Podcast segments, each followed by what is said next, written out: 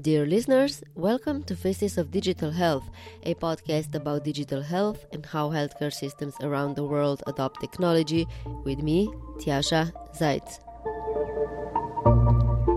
This is the last episode of Faces of Digital Health podcast in twenty twenty-one, and I've decided to make it a bit different. Instead of an interview or a string of predictions for twenty twenty-two, you will hear a cross-continental reflection about the past year or two, which I had with two other podcasters, Joy Rios, the host of Hit Like a Girl podcast, a podcast and a community supporting women in healthcare I T, and Bianca Rose Phillips, the host of Voice of Law podcast and the digital health lawyer who recently published a book, Making the Digital Health Revolution. This was a cross-continental discussion since Joy is based in Mexico, Bianca in Australia, and I'm from Slovenia in Europe. We exchanged experiences with the pandemic in our environments and talked about our learnings through our shows in the last year. So enjoy the discussion, and as mentioned, we'll be back in January, so do subscribe to the podcast to be notified about the next episode automatically. Happy holidays and a nice New Year's celebration, and we'll be back in January. Now, two reflections. Okay, so let's do this. Joy, Bianca, hi. It's so very nice to he- to see you both. Bianca uh, in her morning routine, Joy in her afternoon routine. It's uh, late in the evening for me in Europe, so three different continents in one video call. So the aim of this meetup was for us to reflect a little bit on the last two years, to see what we've observed in the digital health space. So maybe as a warm-up question, let's just start with how was your situation in the last two years during the pandemic? Bianca in Melbourne, Joy in the U S and Mexico, and I'll also share a little bit about how the whole situation unraveled here in Slovenia and in Europe. So Joy, go ahead. I'll have, yep, so I had a really unique timing. I moved to Mexico March of twenty twenty, like literally leap year day, not having any clue what was going to happen. So I had just been set up for a big life change already, but had no idea like what was coming down the pike. And so I spent the majority, like the first part of twenty twenty, in like profound isolation. I knew I was in a new country. I didn't speak Spanish fluently. I still don't.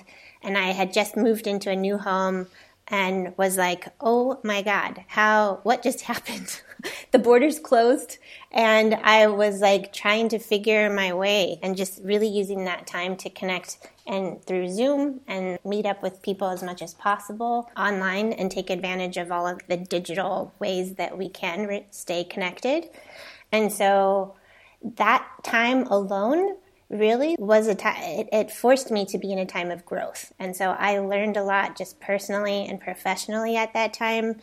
And it impacted me on like how, on, I'm just trying to think of like, how can I make a bigger impact and create the community that I'm seeking? And so that sort of spawned a couple road trips, because that ended up being like a safe way to travel, like to like, meet with people outdoors, but still tap into them. And so I would, without taking up too much time, but yeah, that was, it was like the balance between spending a lot of time alone and then finding ways to connect. We definitely are going to dig a little bit more deeper in that road trip of yours that you should write a book about. But Bianca, what, what's your situation at the moment? I know that you, from the global perspective, we've been looking at Australia and just trying to figure out like how can the whole vaccination situation be as bad as it was there. It, it seemed that you didn't have the opportunity to get vaccinated for a very long time. So what's the status now? Mm, that's right. the status now is we have ninety point four percent of our population double vaccinated, and we've opened up, and we've all received letters in the mail to remind us to have our booster shots. So that's good. Until recently, proof of vaccination was required in retail shops, in all retail stores, but now those rules have recently changed. So in certain shops like hairdressers, you'll need to prove that you're vaccinated. In other shops, you just need to check in into the store. We see job openings now, more flexible working arrangements, and I think a country ready to lead innovation in the twenty-first century. We're doing really well at the moment. About ten years ago or more, when I started in this industry, I thought that Australia was quite slow off the off the mark there, but now I think we've really we're doing very well. Here in Melbourne, we had six lockdowns, which meant school closures, working from home. If you had, my husband was working at a hospital some of the time, it meant putting your career on hold, looking after the kids, doing home learning with them. And the elimination strategy worked quite well until it stopped working, and then we needed to rethink the strategy here. So thinking back, it's it feels like forever, but I went on a trip in January twenty twenty to Chattanooga, Tennessee by myself. Flew across the world, multiple planes, went on this adventure to go to a conference just for a few days and then come home. But when I landed that same day, it was declared that there was a case at Melbourne Airport of covid nineteen. So that's really when it all began. And I'm just so glad I got that trip in beforehand, because our borders have been closed until very recently. Um, you still cannot fly from Melbourne to Western Australia in the same country, but we're now accepting people from from international international travel. So it's quite interesting. We can't see my grandmother in Perth, but we could have relatives from America come here. No, you cannot. Unless you have an exemption, there are some circumstances where they will let you, but it has to be really, you have to apply for that. But uh, no, the border is absolutely closed and we can't travel there at all. So there was a lot of, I think, a feeling of isolation during this pandemic here in Melbourne where, so under the lockdown rule, when we were under lockdown, you could not travel past five kilometres from your home.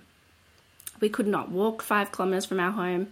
We could not drive five kilometres from our, or anything. My parents live twenty-five kilometres away, so we couldn't see each other during those periods. But my mum, who has a mother in Perth, that's a lot, a lot further distance, and they still cannot actually see each other. So we're just hoping that things change. Apparently the border will open in about February twenty twenty-two. You never know. So we're just trying to keep positive and, and just some perspective as well to remind ourselves that we're all going through something quite profound here. And uh, we're all making sacrifices as well. And I felt a bit stuck, yeah. stuck in this area, and I can't go anywhere else. That being said, we didn't have police marching down the street. We didn't have robotic dogs walking down, patrolling us. There was a sense that we're going to stick by the rules and, and do this. And uh, it worked very well for a long time. Victorians did amazing in terms of the elimination strategy. We had zero cases for a while, and, uh, and then it just stopped working. And so, yeah.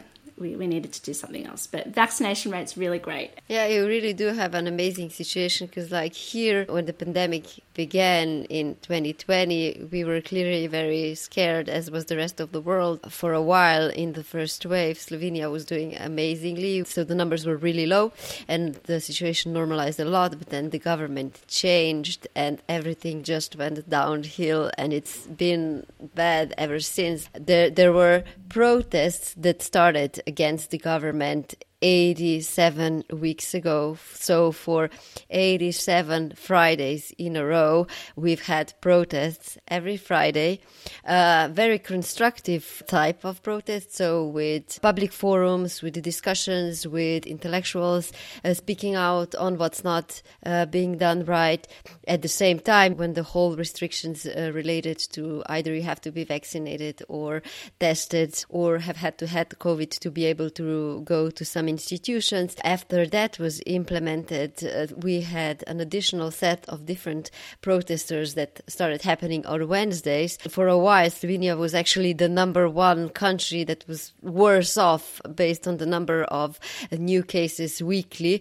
At the moment, we have fifty-six percent of people that are fully vaccinated twice, and the number of people that's vaccinated at least once is only three percent more, so fifty-nine percent. So still very low. Tiasa, the vaccination approach here with those numbers, that's good numbers, right? fifty percent. We have ninety, ninety point four percent in Australia. So I'm wondering the difference here in strategy. I mean, it's maybe not something we could get to the, the bottom, of, bottom of today, but it's, I'm definitely curious about the different strategies that we use to, to encourage people to get vaccinated. Yeah, I think like on a global level, we heard a lot about that in the last two years. What worked, what didn't, uh, what was the attitude of the government towards the the public? And here, I think that that seems to be one of the biggest uh, critiques that we, we see. So the attitude that the government has towards the citizens, is it's very paternalistic, it's very disrespectful.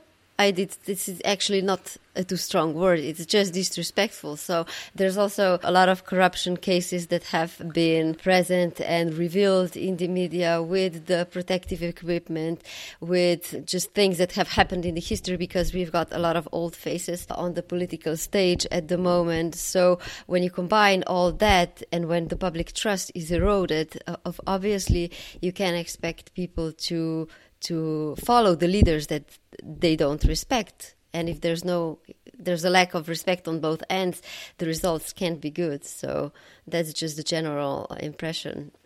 Just really interesting. It was, there was definitely a, a feeling during the lockdowns here of that sense of maybe distrust, or even in Australia, what are they doing with these lockdowns? You know, it's very, it feels very strict, but the, the reality was that we were not going to be able to, we weren't going to get out of lockdown until we've got vaccinated. That was the message, mm-hmm. right? We're going to open up once you get vaccinated, and we're not opening up unless you do.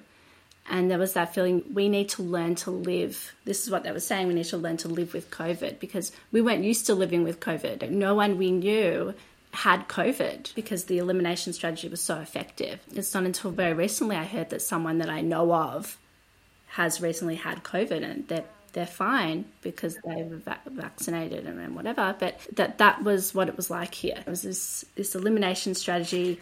You didn't really know anyone who had it. You hadn't heard of, of that. But we weren't going to get out of it unless we had mm-hmm. the vaccine. That, that's what the feeling was. I here. wish I could say the same for where I am, because I feel like I've known so many people. I run into so many people that have had it or have had it multiple times. They've been vaccinated and boosted and still got it. And I think that for me in particular, straddling the borders between Mexico and California and seeing the different countries manage it differently, like, to your point earlier, like there, the National Guard in Mexico w- was roaming the streets. Like I was scared to go outside when it was first, the first lockdown went into effect, because there were trucks with men in machine guns that were roaming the streets that literally were like, what are you doing? Go back home.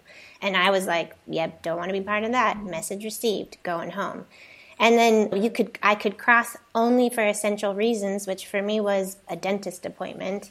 Um, and to see on the other side that people weren't wearing masks, were just like out at the park. Like it felt like it wasn't being taken seriously in parts of San Diego and other parts of California, where they were just angry and just felt like they weren't going to manage it. And so to go where we stand now, California now has an indoor mask mandate put reinstated. And I don't know how many times this is, has happened over the course of the last two years, but like as many times as they thought that we could open back up and go back to normal, COVID has come back and said, no, not yet. We're not ready for that. And it has not gone away here in Mexico, where, and there's never been an issue around mask wearing or getting your temperature taken before you go into any retail store. There was never any controversy about whether it was the right thing to do.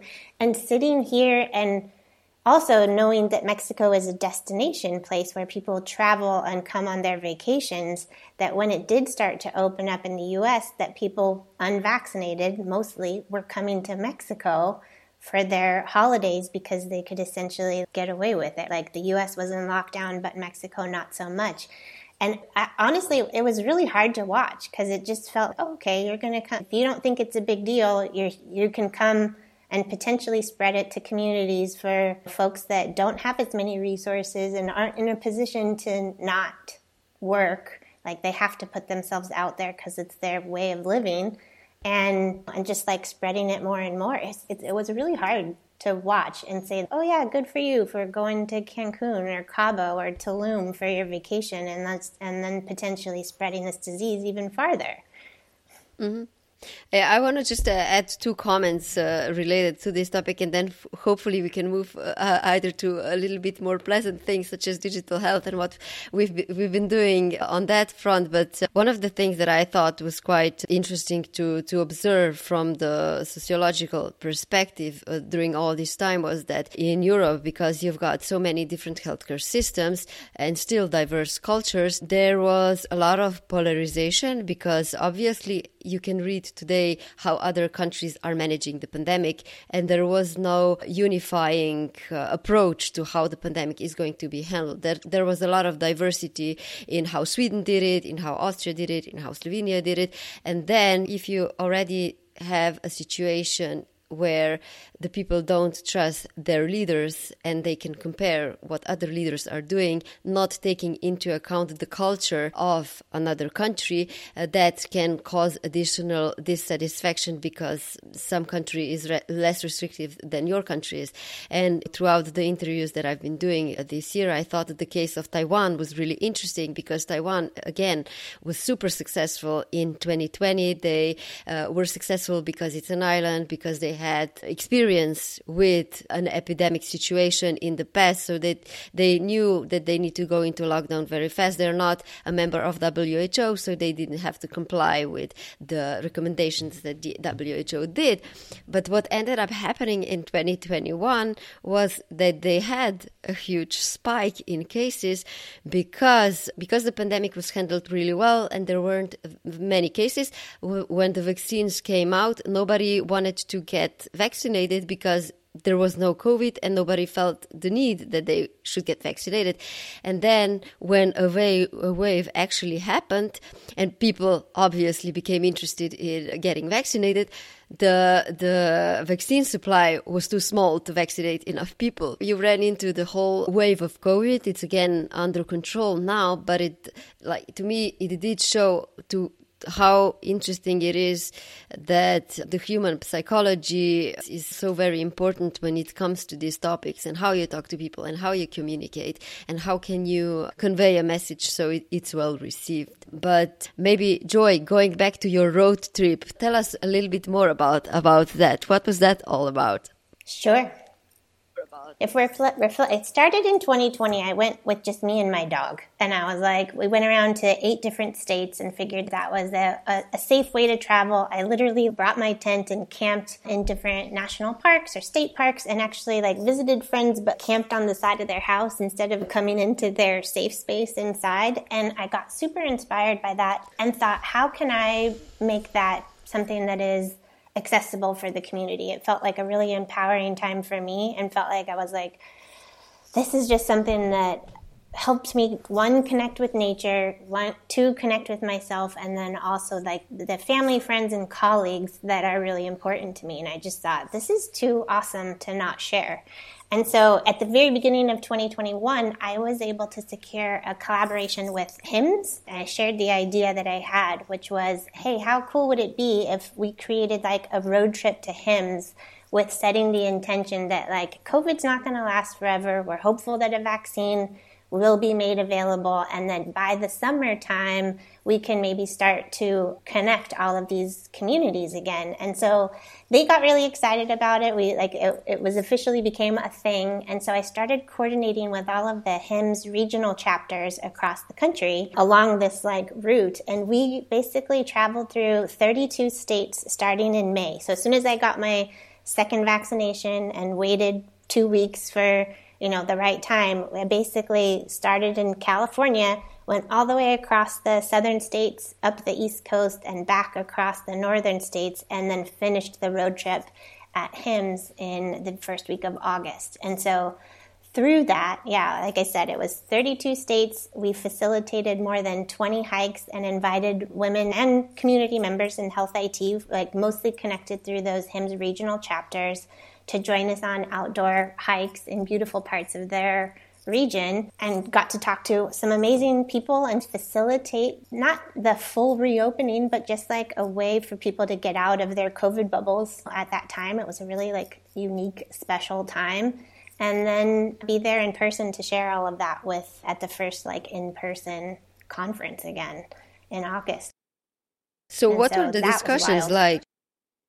Yeah, everyone was sharing their experience through COVID. So I feel like I got this really unique opportunity to see, like, how did people in Texas handle it? How about in Tennessee? Or what about out in the, like, the lakes of New York? And I got to witness other people's bubbles. And so they were talking about just struggles they had. A lot of them had to do with childcare and the transition into take, managing everything, of having to manage their kids and their work and the home life and what were the struggles with all of that. People talked a lot about their mental health, what they were doing to just stay sane, and whether it was getting outdoors or knitting or learning how to make margaritas. Like, it was interesting. And then also just like unique opportunities that they're doing with their work. Like, how has their work life and digital, like digital health and technology been changing? And yeah, I feel really fortunate. It was, that was a really special time. Like, for sure, bucket list item of my life.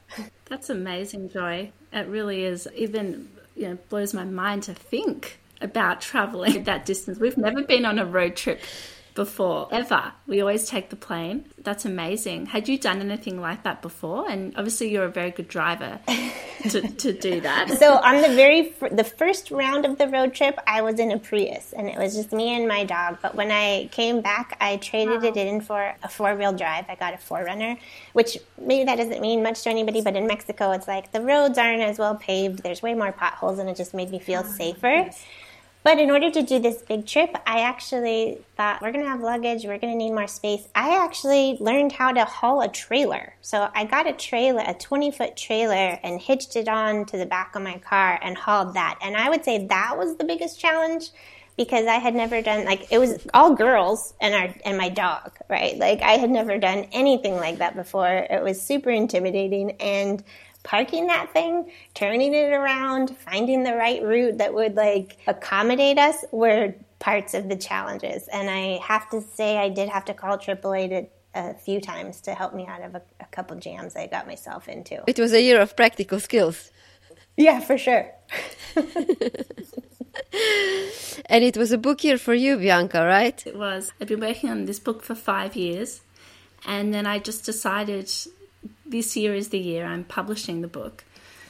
Can you be a little bit more specific about what is the legal perspective on digital health? Because we, we had an interview this year. I interviewed you about what is digital yes. health law. And I think that's especially very, it gives you something to think when it comes to topics such as data ownership, um, data privacy. What does it mean to own the data? When you take the legal perspective of that, just the word is yours. Tell us more about that. In really simple terms, digital health law has four branches. And so a lot of the time we talk about one of the branches, which is substantive law or compliance, but there are these other branches that I've been spending a lot of time looking at, and things like statutory interpretation. So looking at the meaning of words within legislation. There's also an assessment of lawmaking processes, and then also the philosophical, ethical side of things. You know, looking also at the nature of law. What is the function of law in society? How is it meant to govern us? What's working well? What isn't working well? So that's really digital health law. And this book is going in, in many ways, the philosophical aspects, right? The nature of law and lawmaking. So two of the four branches that, that are there. In terms of ownership, you know, you've brought up the discussion of data ownership, right? And this is probably one of the very contested questions in digital health and broadly as we're living in the Internet of Things. And this is not going to, this is not a question that's going to be resolved anytime soon. But when I think about the question of data ownership, and I think about it from a legal perspective, a couple of observations. One is it's a long, there's going to be a long and complex road ahead on this discussion, because we need to consider the opportunities and costs in any given approach, and certainly lawmakers will have to. And just the scales that we use to represent law, right, representing the field of law, law is a balancing of various diverse perspectives and, and oftentimes completely opposing views of how we should function as humans and as society have to be somehow balanced by law. And and sometimes we find that the answer actually exists in the middle of those polar perspectives. So in this context, you've got on the one hand people who say that patients should own their data, or consumers, and those who state that the doctor and the third parties should own the data. When I ask other lawyers about this topic, they ask me a question back, which is, why does there need to be an owner? Why does there need to be an owner? And my answer to that is, well, the concept of there being no owner for data is actually foreign to common. And they return, you know, we're legislating. The, the predominant form of law today is legislation, not case law. And so legislation does not actually reflect what the common law or case law precedent reflects. And they argue that legislation reflects something called a bundle of rights conception of data ownership, meaning that we're looking at the rights that each party has in the data rather than focusing our efforts on who owns it, who who actually owns the data. But the bottom line is that either way, whether we agree on the topic or not of ownership and its meaning, we can't get around the need to determine if we should be allowed to sell our data, so if we can make money from it, and whether this is similar to uh, commodification of the so, which is not supported in many countries. Like in Australia, we can't sell our eggs, and uh, surrogacy and, and selling of eggs, it's, it's altruistic. You can't sell your eggs here in Australia, that is illegal, and surrogacy is altruistic, so you cannot make money, you're only paid for reasonable expenses, such as travel costs. So in some areas, the law tells us that we can't sell ourselves. Now, another question is whether selling data is our data is like selling ourselves. Now, it's a whole nother discussion. So in some respects, the law says you can't do this, but then whether that's reflected across the law is subject to varying opinions and arguments, because you could say that in other respects it does permit a form of commodification of the human. And that's where it gets really interesting and challenging. A few years ago, I wrote for LexisNexis, which is a publishing house for, for lawyers, and I wrote an article about this topic, and what I attempted to do, it was for a legal audience. What I attempted to do was to define the meaning of ownership according to various constructions, so that is plausible meanings for the word ownership.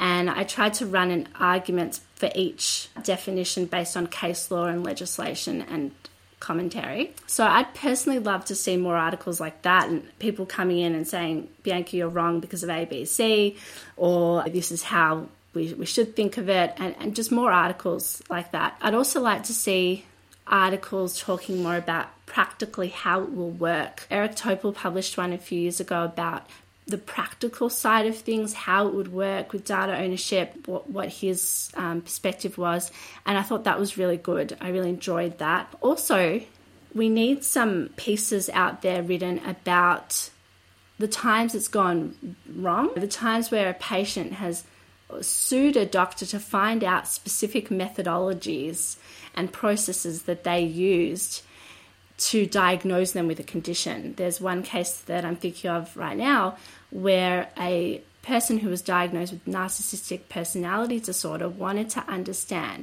the exact steps that their that the psychiatrist took to diagnose them with narcissistic personality disorder. And they were so determined, the matter actually went to court to see whether they could gain access not only to their health information, but also to the method. So that's one side of things. But we also want to see discussion of cases in the times where patients were very unjustly refused access, even though they had a reasonable basis for it and they were acting reasonably. You mentioned um, one very important word two times, and that's access. And I think that often gets uh, maybe confused in the discourse, because what patient patients want is access to their data, that they can share their data, and that doesn't necessarily mean that they want to be the sole owner of the data. I think from the patient perspective, it's scary to think that now I own the data, which means I have to take care of the data. I can't lose the data. It has to be safe. And in the digital form, that means that I have to be aware of all the cybersecurity risks that I might run into. But yeah, access is also something that is changing a lot in recent years. Yeah. And if I just look at some of the examples that have happened and reflecting on what I found out or saw in the last two years, it was the open notes in the U S, where now you have to have access to the data. So doctors need to have you access to your notes. It was quite shocking for me to learn that in Denmark, patients have had access to doctor's notes since nineteen eighty-seven, nineteen eighty-seven, thirty-four years. So I yeah. think that's pretty amazing. And at the same time, if I count into that all the interoperability challenges, I do think that the way forward is going to be for patients to be able to accumulate their own data and do whatever they want to do with that, share it with whomever they would like, so that data gets analyzed. So I think, Joy, you also mm-hmm. wanted to say something. Yeah, there's a couple things that are coming up for me. And one is, like, in the U S, we've got this new access law where providers are required by law to give patients access to their records, which is amazing.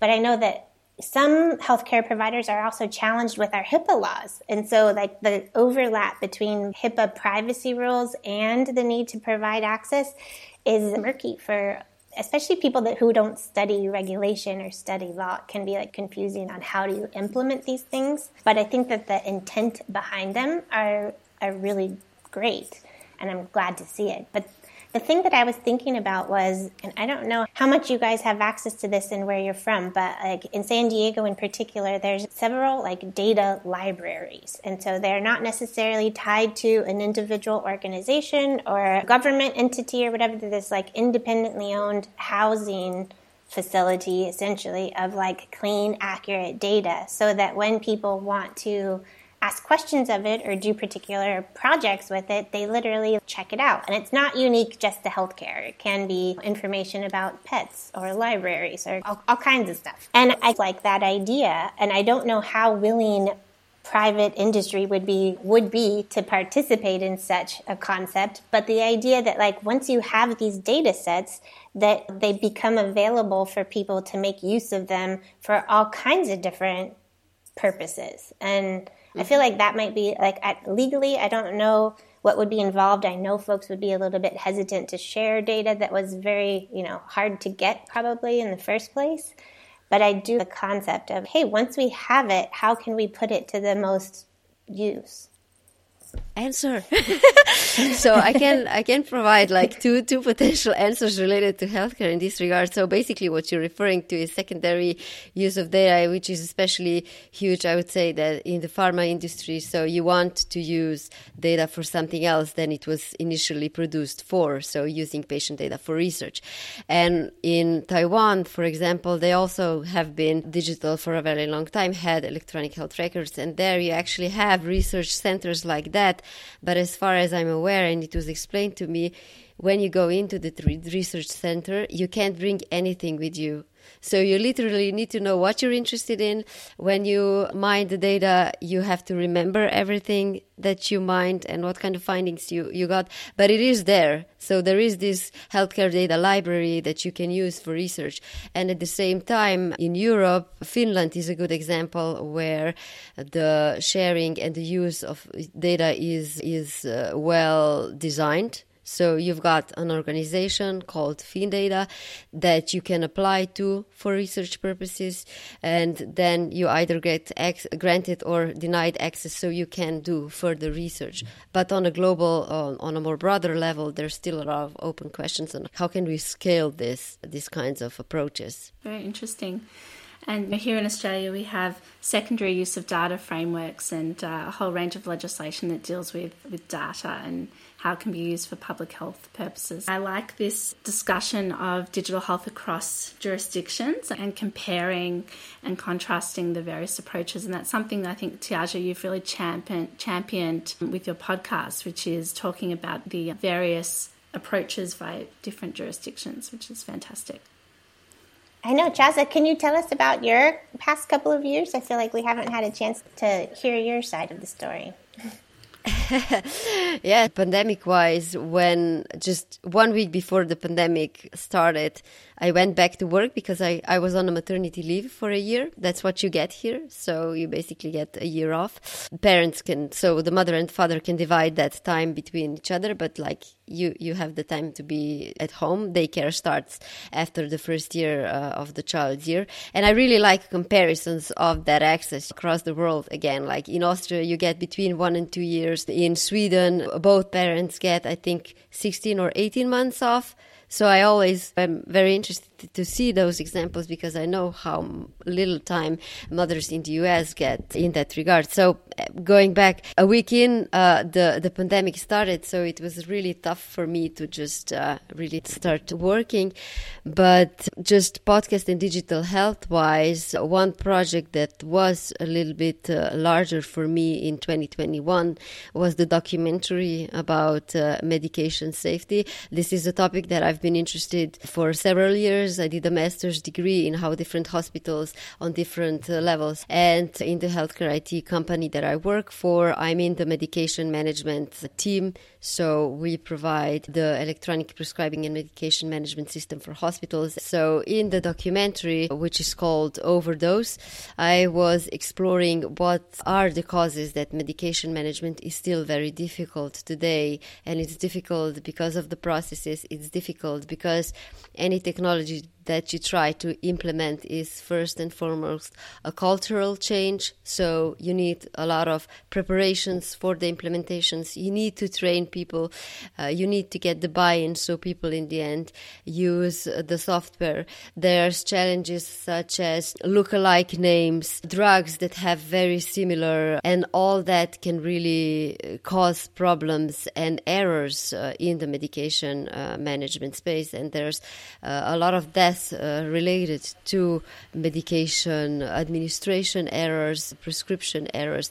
And yeah, I would uh, just encourage everyone to really look at the documentary that was recorded with fifteen experts from ten countries. I again took the, a very international approach because I was again interested in to see to which extent do, do the views on medication management differs. And it turns out that it's very similar in many cases. A huge uh, challenge is interoperability. So the fact that when a patient enters an E R or gets to, to the hospital, it's very hard for the clinical staff there to know what exactly does the patient take because there's no connection with the G P. U K is, get, is making great strides in this regard, but in essence, in the U S and Canada, with the opioid crisis, one of the reasons was that it was impossible for doctors to know if a patient that came in for pain management, if it, he or she was already different E R to get another prescription. So just understanding how the patient medication history can impact what you're going to prescribe and what kind of mistakes can happen mm. is huge. Not to mention the challenges that E H Rs and electronic uh, systems bring with uh, alerting, with the burden for the doctors. It's a hugely complex topic. It is very complex, very interesting.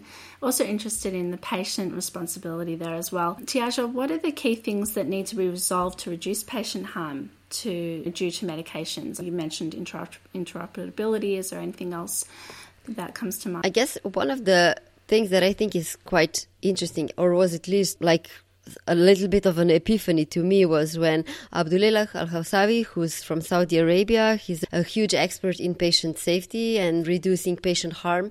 And he said that kind of the missing piece in the whole medication management story is really the patient.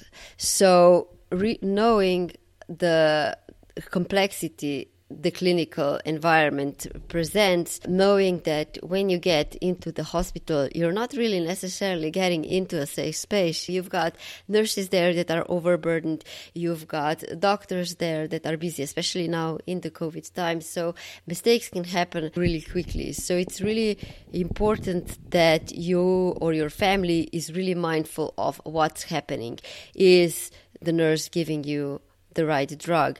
Is is everything happening the way it was said it is? And it's for the patient, when you're in a vulnerable position, it can be a little bit hard to comprehend everything that's happening, which is why it's so good that if you have the chance that you've got some support, a family or a friend there that can also be in the process very mindfully. Not because we would distrust the the, the clinical staff, that's absolutely not the case, but just knowing that the complexity of the clinical environment is what can cause challenges. In the U S, many healthcare institutions already use closed-loop medication management systems, which means that the medications are also checked with barcoding. So the patient has a barcode, the, the drug has a barcode, and you scan both before giving it to the patient. But many other institutions don't have that. So you really need to be a very present and mindful for patient. And that, I think, is something that we still need to adopt. But it's it, that also requires a cultural shift with where more collaboration among the clinical staff and the patient is normal. I think it's still very hard to be to speak up as a patient because your life is interior, you're, you're scared and it's just it's, you're not your normal self. And it's easy to say that we need collaboration, but when you look at what exactly does that mean, it becomes much more complicated, similarly as uh, w- when we talked about what does it mean to own your data and who should own it. Yes, it's very hard to speak up as a patient. And I think people need to be mindful of that, and education, awareness of this, and it is really important. And we mentioned family support. I mean, some of us have family support, others don't. So that's a challenge uh, as well, especially if someone's sick, maybe not thinking clearly, and and they're now in the hospital environment, perhaps by themselves. There's a lot of work there that we can be doing to empower patients. I think we've all been there. We've all been in that situation. And speaking of empowerment, Joy, one of your basically focus of the the Hit Like a Girl podcast is all about women empowerment, femtech. Can you tell us a little bit about what kind of findings did you came across in twenty twenty-one? How would you condense that? Oh my gosh. So I have learned a lot. I've met some really amazing women and just learned a lot about just what we're facing as a group of people, mostly in the U S, some out international. But some of the stats have been just profound. One thing I've learned is that women, especially like millennial age, younger, are getting more education and are like performing, outperforming their male counterparts. And so turns out that within the next decade, seventy percent of our workforce is meant to be women. And so when I think about, okay, how do we treat the women in the, the workforce now, and how is that going to have to systematically change and evolve over time to address so that like people within C-suites or leadership positions, it's actually reflecting the community of people that's actually in the workforce. And we have a lot of work to do. That's essentially what I've... There's a lot of work being done, but there is a lot of work still yet to do. And so some of the things that I've been really inspired by is some of the technology and research that has been pointed at women specifically. So in For Women's Health, I've seen a lot of focus on including I mean, one, targeted therapeutics, making sure that there's more available for different types of cancer. That has been really I don't know, encouraging, more research and products available and studies on endometriosis, something that affects mostly women, like it's ninety-nine like of the folks that have endometriosis are women. A more focus on menopause and supporting women through I V F treatment and just throughout their whole stage of their lifetime.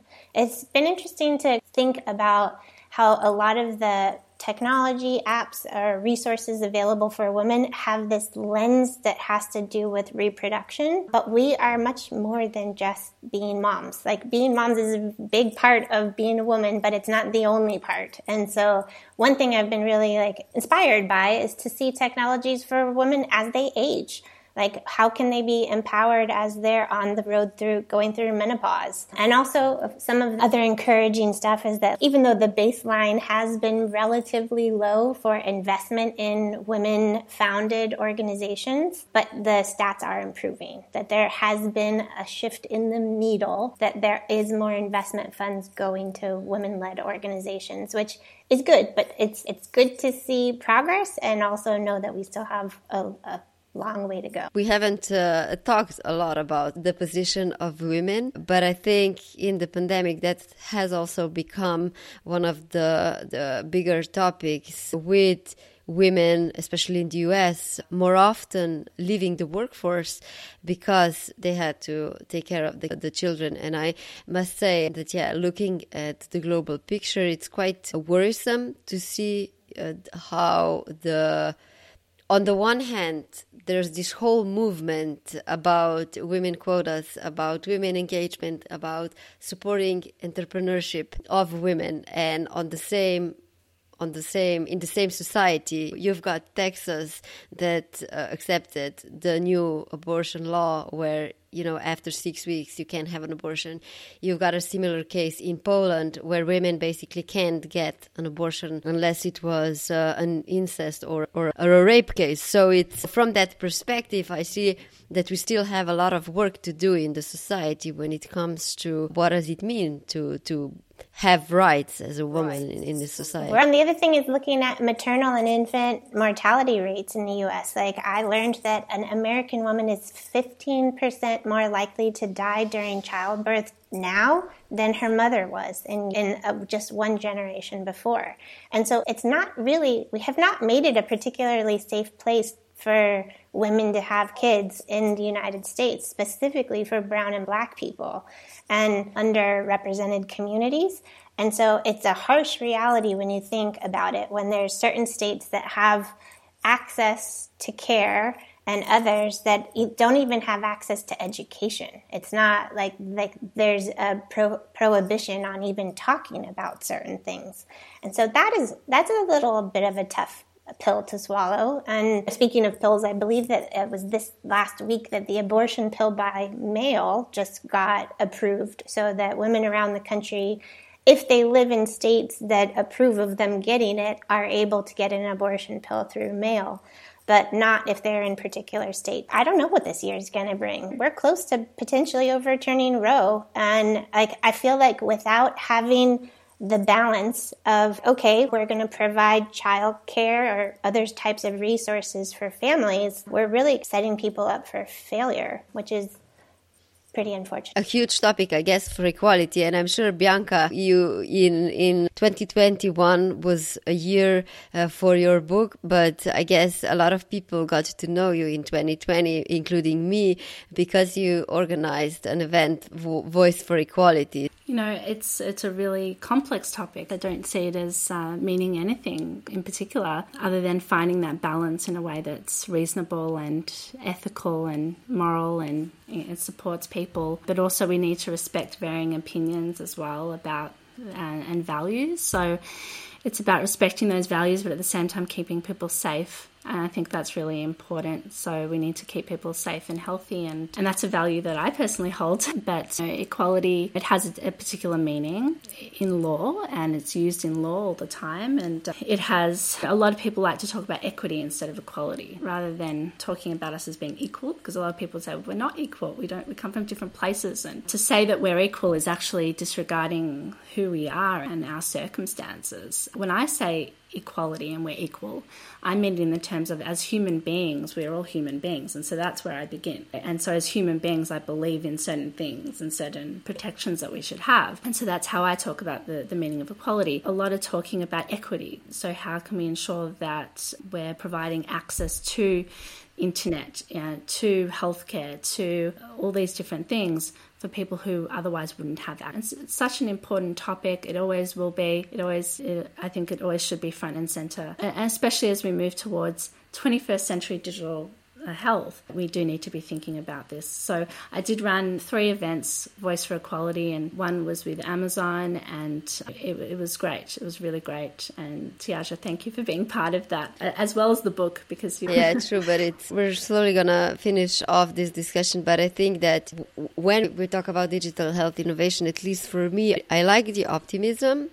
I like the, the innovation that's happening, the disruption, looking at the U S uh, healthcare market, which, I mean, has more problems than one could describe in a week. But at the same time, there's so much new ideas coming up. You can see the disruption with now. A lot of digital health uh, companies are not trying to sell into providers, but are becoming providers, which on the long run, to me, means that a lot of things might change, because that gives you a lot of uh, a different power than if you just provide an app to, to an already existing power player on the market.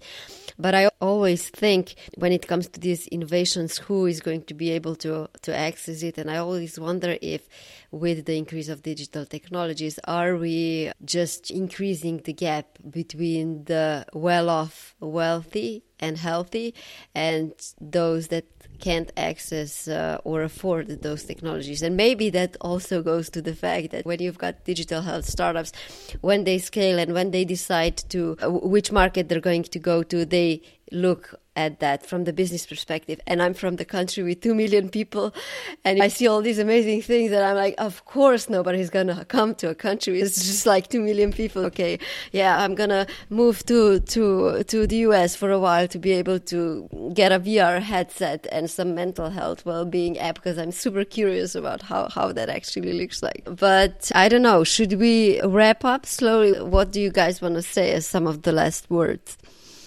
I'll go. I think that the, the thing that comes to mind is pulled from a conversation from one of the most recent podcast episodes. I got an opportunity to interview a woman from H H S. She was a, you know, a part of regional health and human services for the U S government.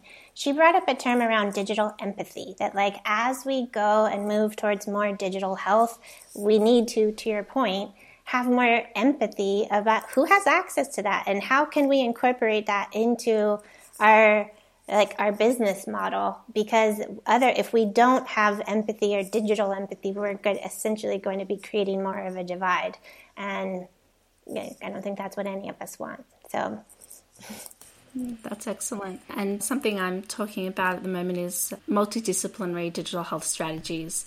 Right, so being able to take the perspectives from various disciplines, medicine, science, psychology, business, law, commerce, and being able to put that into a cohesive strategy where you can move forward as a business and hopefully succeed, but take those various perspectives on board. So I'm going to be running some classes on that in twenty twenty-two online, and it's really important because we have to to some degree we have to work together. We can't have these silos, and and we need to bring it all together somehow, which can be very challenging. So I'm going to provide a guide in, in how to do that. You've been listening to Faces of Digital Health. If you enjoyed the show, do leave a rating or a review wherever you listen to your podcasts, and to browse through other episodes as well, see your podcast player or go to w w w dot faces of digital health dot com. Faces of Digital Health is a proud member of the Health Podcast Network, so if you would like to explore healthcare further from various perspectives, go to health podcast network dot com. Stay tuned.